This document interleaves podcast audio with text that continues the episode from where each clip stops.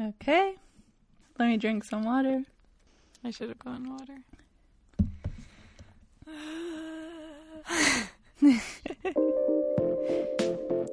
Hi, everyone. I'm Carla, And I'm Iman.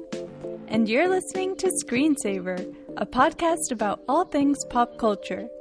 In today's episode, we are back to discuss a show that has firmly become a summer fixture in seemingly everyone's lives Netflix's Stranger Things. And now that both Iman and I have finally finished watching the third season, we'll touch base on some of our favorite moments, our not so favorite characters, and we'll crown the season MVP. All that is right after the break. We could be true American heroes. Don't you love your country? You can't spell America without Erica.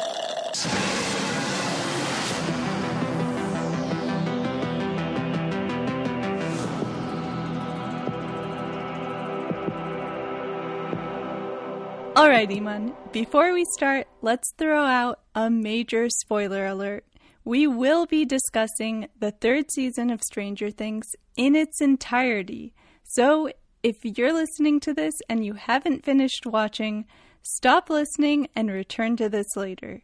If you have finished watching, it's likely you've binged it all over the 4th of July weekend, and maybe you've already forgotten some of the storyline details and need a refresher. Iman, you know what that means, right? Of course, it's time for some plot talk. yes. All right, relying on Wikipedia for this one. In the summer of 1985 in Hawkins, the new Starcourt Mall has become the focal point of the town, driving other stores out of business.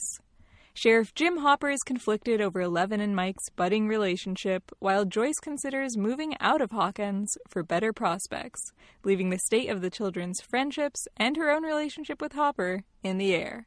However, strange power fluctuations trigger Will's awareness of something otherworldly, and the crew senses that something is off about the town's residents. Despite having closed the portal to the Upside Down, the danger it poses still looms. All right, Carla, we mentioned this show broadly in our past year in review episodes, but I want to know what were your overall impressions of season three of Stranger Things? Well, when we've discussed this show in the past, we've almost always had very positive things to say about it. It's a show that understands its strengths and plays into them really, really well.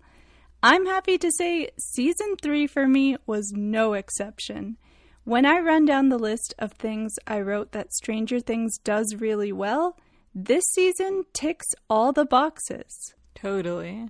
So, going down that list, number one, depicting childhood friendships and adolescence in a genuine way. In season three, we definitely see our protagonists confront growing up, and we start to see them exploring relationships, even amongst themselves. Oh my gosh, so much angst. Which I think the general consensus on from some people is that it was a little bit too much or a little annoying. And I'll admit, even five years ago, that angst would have bothered me, but watching these teens struggling with growing into young adulthood, now in my mid 20s, I think I was less annoyed and more into the nuances of each teen's life. Interesting. Were they kind of jerks? Was Eleven way too easily influenced? Yes. but it didn't detract from my enjoyment of the show at all. And like you said, I thought it was well done on the whole. Yeah, I agree.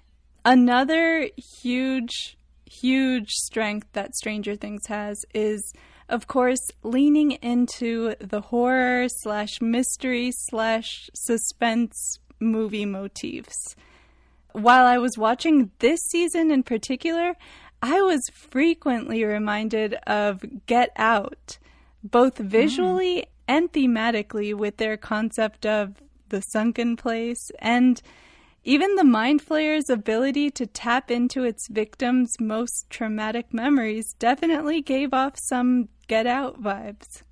Seriously, I won't pretend that I understood it as much as I did in Get Out. Mm-hmm. Billy's whole seeing his mother on a beach thing kind of went over my head at points, But when we talk about horror, when we talk about suspense, oh my gosh, totally.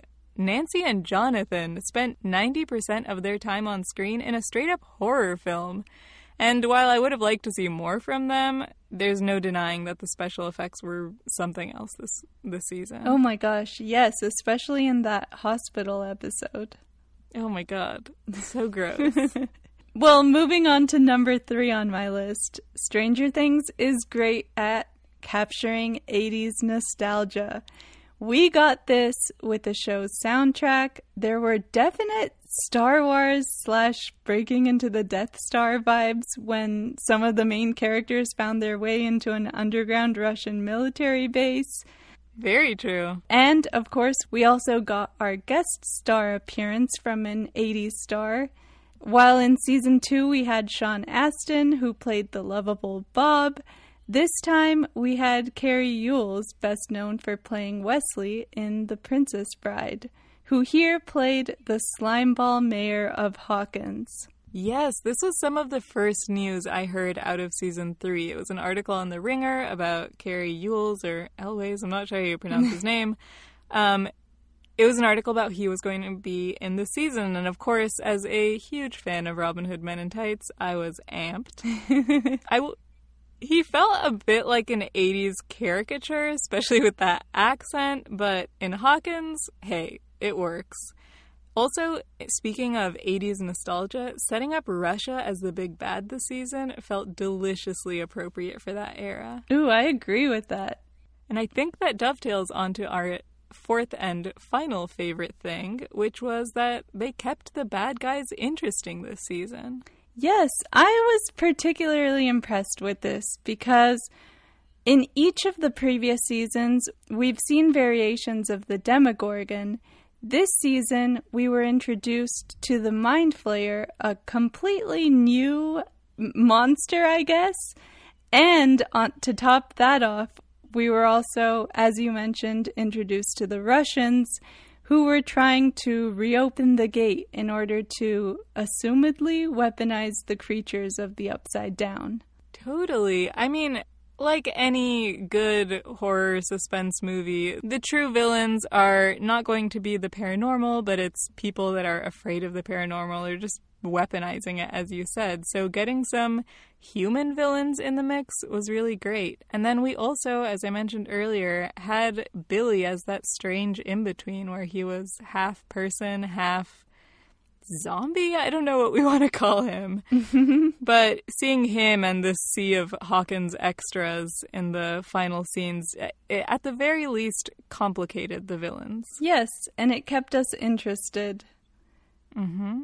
So, bringing it back to my main point, yes, the show was definitely in keeping with a lot of the things that made it great in the first place. That said, I did take some notes and made some lists while I was watching it, and I thought we could spend maybe the next part of this episode discussing those. Sounds great. My first list is called Things That Annoyed Me, aka Carla's Savage Takes Corner. Oh my gosh, all into it. and the second is my list of season MVPs. Great. All right, so let's start with the things that annoyed me. Number one on my list Mike this season for like 90% of the season. yeah. You mentioned we got to see the kids, the characters growing up a little this season. I think Mike was definitely the the character that suffered the most for it this this time around only because as Eleven's boyfriend, oh man, he was he was getting on my it last. It was a nerve. tough look for our guy. yes, it was such a contrast because in earlier seasons, I think his strength was that he was. I mean, I think Will is definitely the most sensitive of the group, um, and he actually had a good run, or at least a few good moments this season because of the way that he was scared of his friends leaving him. Mm-hmm. But the fact that Mike was the one inflicting that hurt upon him and the group as a whole, I mean, he was the Mike was the one that was so upset that Max was joining the crew in season two, and in this season he was just this super annoying, angsty teen. He was the John Lennon of the group. when when Yeah. Eleven just wanted to be a part of the friend group and she had no no intentions in breaking up the the band, so to speak. Oh my gosh, seriously, seeing seeing how well Lucas and Max's relationship worked and how Mike and Eleven's relationship was so ridiculously in contrast to that made me definitely a little bit more annoyed with Mike. But at the end of the day, they're they're tweens in the 80s. I can I can dismiss it. Yes, and I think part of the reason why Mike was so annoying was because we were seeing a lot of his character through the eyes of Hopper, who mm-hmm. incidentally is number two on my list of things that annoyed me because I wrote down Hopper's insecurities, which to me at least got a little overplayed. I don't remember previous seasons playing him as much of a bumbling fool as they did this season. And I get that it was meant to be kind of a comedic performance, but it kind of got old. I feel like this take isn't completely my own. It's somewhat influenced by The Ringer, so I apologize for the plagiarism. But Hopper's, it, seemed like he took on some of the neuroses of parenting this season because it was the first time that El was actually acting like a child. Mm-hmm. And The Ringer made an interesting point about how Joyce had kind of let up a bit, and then Hopper took on those that over parenting. Oh, All that said, Hopper didn't bug me as much as he bugged you. I but I fully admit I was buying into the having fun seeing him wearing super 80s clothing and I enjoyed that eating part. Tostitos on the couch. I agree that there's a fine line between bumbling fool and funny dad bod guy. Yeah.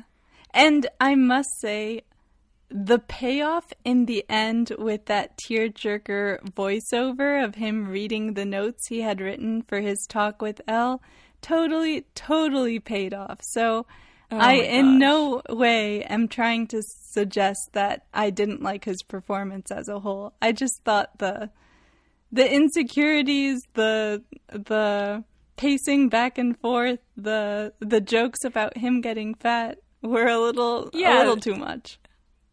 It was his inability to cope with his emotions, which is always going to be frustrating as woke women in 2019. Yeah. Okay, moving on. Number three on my list. There were a bunch of truly unlikable characters that took up a lot of time this season, especially toward the beginning. First, there were those reporters at the Hawkins Post. There was Oh also. Yeah. There was also that boring Russian slash Terminator like character that would never die. Mm-hmm. And I'm even going to add to this list Billy because Oh my gosh, you weren't kidding about a savage list. I know, The boy got possessed. I know, but I felt like the the show itself spent so much time demonizing this character even back in season 2 that I felt seeing scenes of him with his mom at the beach weren't enough to make me feel bad for this character even when he was sacrificing himself at the end. Maybe it's just that. me, but I, I didn't feel like it was as earned. No, I, I can definitely agree with that. This was probably one of the instances in which the season suffered from being so short. Mm-hmm. Separating an emotional scene of him as a kid excited that his mom's watching him surfing and then him as a lifeguard pre-possession Yes. hitting on all the moms in their bathing suits. Yeah, it felt a little like okay, we need a little bit more time between this this scene and that one to to make it more emotionally resonant. Yes. Next on my list, For number four, I wrote The Mismanagement of Cary Elwes' Comedic Acting. This is a great take, and one that I have not heard people express enough about. Maybe this is just because you and I were such big, big fans of Robin Hood Men in Tights growing up, but I wanted the mayor to be a bigger character than he was this season. But to me it seemed like he was he was kind of just squeezed in there for the cameo and not not much else. Yeah, I mean, you compare him to a character like Bob last season, who was given so much of a greater influence, so much depth. The the mayor was just so flat, and I get it. Maybe we can argue that this is told from the perspective of the kids or from Jim, and the mayor would be flat in a world like that. But what's the point? Yeah. They had this this arguably great actor. It was it it was a fun character, but I mean again, if we would have had more time throughout the season to get more more with him than just watching him almost get his finger cut off in a yeah. cigar chopper thing. I mean, yeah, I I completely feel you on this one and I wish that we would have either had a little bit more time with him or maybe even no time with him at all. Yeah, yeah. When I did, I must say, when I did see the cigar chopper scene, it did flash me back to Robin Hood. Robin Hood Men in Tights with the carrot. Yeah. if you know, you know. If you know, you know. Okay, and finally, number five on my list. Speaking of underserved characters, Will Byers seemed to exist as nothing more than an alarm system for whenever the bad guys got close.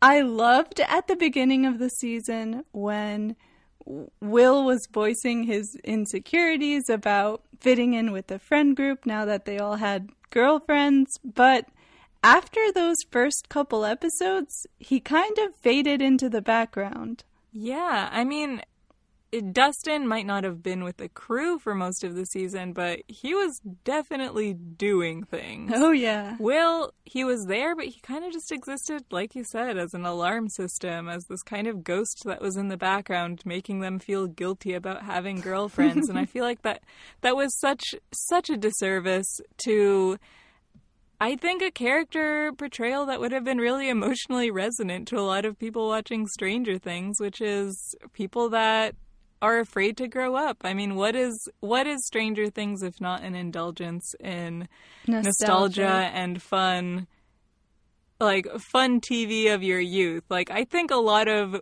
a lot of pseudo Will Byerses are watching this show, so seeing mm. him get so easily just pushed aside after having gone through so much trauma in earlier seasons. Yeah, it it was kind of like he finally existed as more than just a kid that was in a coma or a kid that was being possessed and they just hadn't fleshed him out as a character and didn't know what to do with him. Yes. And to top it off, they didn't even give him a haircut. He still has oh the coconut gosh. head haircut. Yeah. poor yeah, poor oh, Will. Poor Will. Okay, well those were my my more spicy hot takes, but there was so much about this season to love. So, why don't we transition into listing off some of our season MVPs? That sounds great. Okay, I'll go first. Number one on my list Maxine and El's friendship. You liked this? Yes, this was one that caught me a little bit off guard. Maybe it was because I had so much, so much overwhelming hate toward Mike but to see El connect with a girl her own age seemed really healthy and so much fun to watch because it was seeing a different side of El that I guess I was really craving without knowing I was. When you put it like that, no, I totally feel you. It did feel somewhat liberating, and I thought that a lot of what Max was saying in terms of just kind of offering that fellow empowered female voice even if I thought El's reactions, like, quote, I dump his ass, were kind of stupid. yeah. On the whole, I thought it, it was a fun relationship to see play out. Yeah. Okay, what was what was on your list of MVPs? I mean, even more so than Max and Elle, I need to give a shout out to the consistently delightful Steve Harrington. Yes. For a character that was supposed to be killed off in season one, Steve continues to be a wonderful all around character. And this season, seeing him get paired with the new character, Robin, both while working in the mall in these super silly uniforms while he's grappling with not getting accepted to colleges. It just made him such a such a relatable character to watch and it was it was kind of fun to see him have to grapple with not being Steve the Hair Harrington anymore. Yeah. And that just I mean, that makes seeing him and Dustin together, there's there's no way that's not going to be super fun and, and likable. Of course. To me what really stood out is just how much of a amazingly brave character he is. Seriously. And even if he's wearing a uniform that makes him look like Sailor Moon, he is he is still taking care of these kids in a way that their parents never seem to to do apart from Joyce. Oh my gosh. Seriously. And also, I mentioned Robin before, but I thought the sexuality reveal was treated very well, and that made for uh, an interesting twist that I didn't see coming. Yeah, definitely. To introduce a new character this late in the game and have her be so likable is a, an accomplishment to say the least. Yeah, what a, what a triumph. Shout out to Maya Hawke, Ethan Hawke, and Uma Thurman's daughter. Oh my god, I didn't know. I know, but when you see her, it's like you get it. Maybe it also Um, explains her coolness. Yeah, yeah, totally. I, I. We should probably confirm this because I'm pretty sure that's who her parents are. Okay. I doubt anyone will be sending us angry emails, but Oh yeah, hate mail. but but we will we will fact check it later. Yes. Okay, number 3 on our list of season MVPs, The Mall. Yeah. And I wrote in parentheses, the stores, the fashion. Oh my gosh, the suspenders. the food court. Yeah, we we mentioned it earlier, but I specifically loved Starcourt as a mall in small town America. Because we grew up in the 90s, we never really got to experience malls as shiny, bright, new forums for meetings and hanging out with your friends. I mean, yeah, they were that, but- already on the downturn, I think. Yeah, probably due in part to the fact that they all still looked like they were in the 80s. yeah. but I that yes, absolutely super fun to see, but I also think apart from watching it in the show, it's worth a mention that the Duffer brothers actually built a working mall as part of the set. Oh my god, that's amazing. In the article I read with Cary Elways, so if we get any hate mail, you can take it up with him. He was commenting about how the food court had functioning kitchens that they they basically took a shell of an old mall and rebuilt it to look exactly like the 80s. So, shouts to their attention to detail and creating such a such a rich set to play in. Yes. The thing I loved about the mall is it created a fun almost like Where's Waldo game where you would play where you would watch the scene but you'd also tick off like names of stores that unfortunately don't exist anymore Oh like my god. Oh my yeah. god, Radio Shack or Jazzercise which still exists. But Yes. Oh my gosh, the Jazzercise shout out was perfect. yeah. specifically because I probably wore a jazzercise shirt at some point while watching this show. All right, what's next on our list? Going down our list, the gosh, probably one of my top MVPs of the season, conspiracy theorist Murray Bowman, aka Bald Eagle. I loved him. Oh my gosh, he was fantastic this season. And it's no secret to anyone that has talked to us, you and I very recently got into Fleabag to catch up to season 2 Mm-hmm. He plays a despicable character. Wouldn't you agree? Probably one of the top five most unlikable characters in any show ever. Oh my gosh. Yes, agreed. So going immediately into Stranger Things after having seen that, I was convinced that I would have residual hatred towards him. But then I saw his jorts and I was totally won over. yes. Again, I think this was part of the magic of having him interact with characters like real MVP characters like Steve and like Dustin and Mm-hmm. having him kind of be the curmudgeon in ways Yeah. that I guess Hopper used to be in previous seasons. It was Yeah, it was that. really endearing. Especially since it, it was also interesting to see him do effectively the same thing he had done in season one with Nancy and Jonathan, doing it mm-hmm. with Hopper and Joyce. It made me realize, oh, I just really like Murray, and Nancy and Jonathan are fine, but they're not probably my favorite characters of the series. So seeing him put up against, like you said, Steve, the Dustins, it was a really fun dynamic. Yes. And speaking of characters that really grew on me, I have to give a special shout out to Erica. I thought her witty one-liners were very funny. I I enjoyed the sass and the fact that she was a closet nerd all along was also a fun reveal. All right, all right. I I have to you you won me over somewhat. In my notes, all I'd written for this was my hottest of all takes colon no.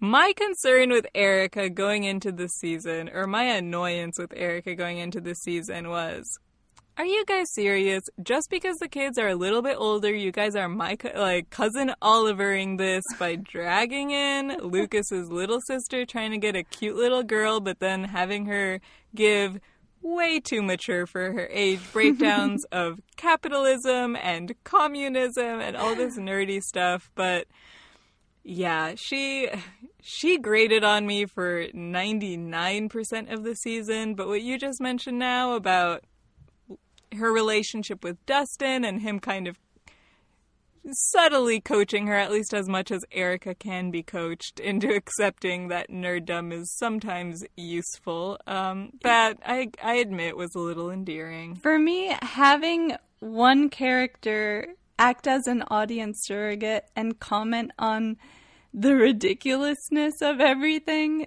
is is a little fun, especially Yeah. with a show like Stranger Things.